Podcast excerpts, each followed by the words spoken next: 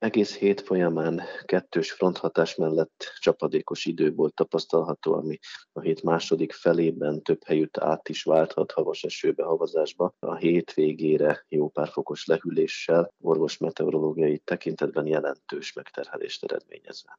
Beszélhetünk-e már influenza szezonról, illetve a jelenlegi nyálkás, csapadékos idő hogyan befolyásolja most a különböző fertőzések terjedését? Az idei év első heteiben feldolgozott minták alapján kijelenthető, hogy az influenza fertőzések már járványszerű terjedést mutatnak. Ugyanakkor emellett járványos terjedést mutatnak az úgynevezett RSV és az új típusú koronavírus fertőzések is. Az időjárási jelenségek és az influenza fertőzések kapcsolatát már több alkalommal is kutatták, és azt találták, hogy rendszerint a járványok leginkább a hőmérséklet és a páratartalom változásaival mutatnak összefüggést. Mérsékelt égövben, tehát hazánkban is az influenza szezonja rendszerint a leghidegebb és legalacsonyabb páratartalommal bíró hónapokra, azaz rendszerint a január és az április hónap közé esik, és a járvány rendszerint február végén, március elején tetőzik. Ez a jelenlegi időjárás ez kevésbé felel meg ennek a képnek. Egyébként a kísérletes modellek is azt igazolták, hogy a mérsékelt égőben a vírusok szaporodásának inkább az alacsony